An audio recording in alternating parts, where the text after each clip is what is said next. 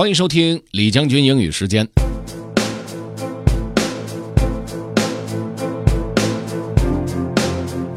今天和大家分享的这篇文章呢，是来自于《华盛顿邮报》，是一篇关于成为成年人的一篇文章的开头。这个文章作者的观点呢，是我们不要把 adulthood 描述的好像是一件很可怕的事儿，这毕竟是我们成长的一个必经的过程，它是一件非常美好的事情。整篇文章其实都很值得读，有机会的话可以去找来看一看。OK，let's、okay, get started. Have fun. We are sending kids the wrong message about adulthood. Here's what needs to change.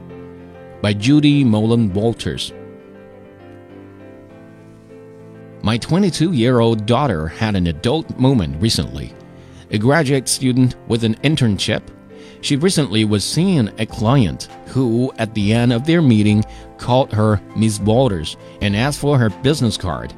I think I'm an adult, she texted me. There are so many ways, little or big, that we mark our kids' passage to adulthood. When I was in the process of becoming an adult, it seemed like getting married was one marker. Though at that time I wasn't thinking, now I'm an adult, I was thinking that I was so happy to be married to my husband. Then I had my first baby, the now 22 year old, and I was really an adult. Within just a few years, I had a mortgage and two babies. It's what people did. I never thought about it much, at least not consciously. I was just living my life. Becoming an adult, didn't that just happen? Or was it more complicated than that?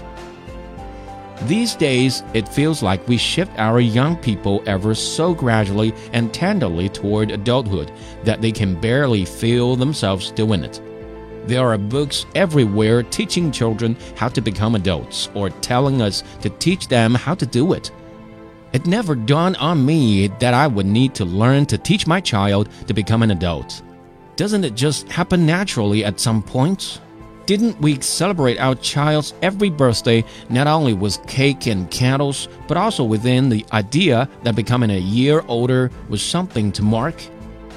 I feel like not so much. Many of us send our children the message that being an adult is bad, that being an adult is too hard, that you are better off not being an adult. And what we get in return is a lot of kids who, well, don't turn into adults.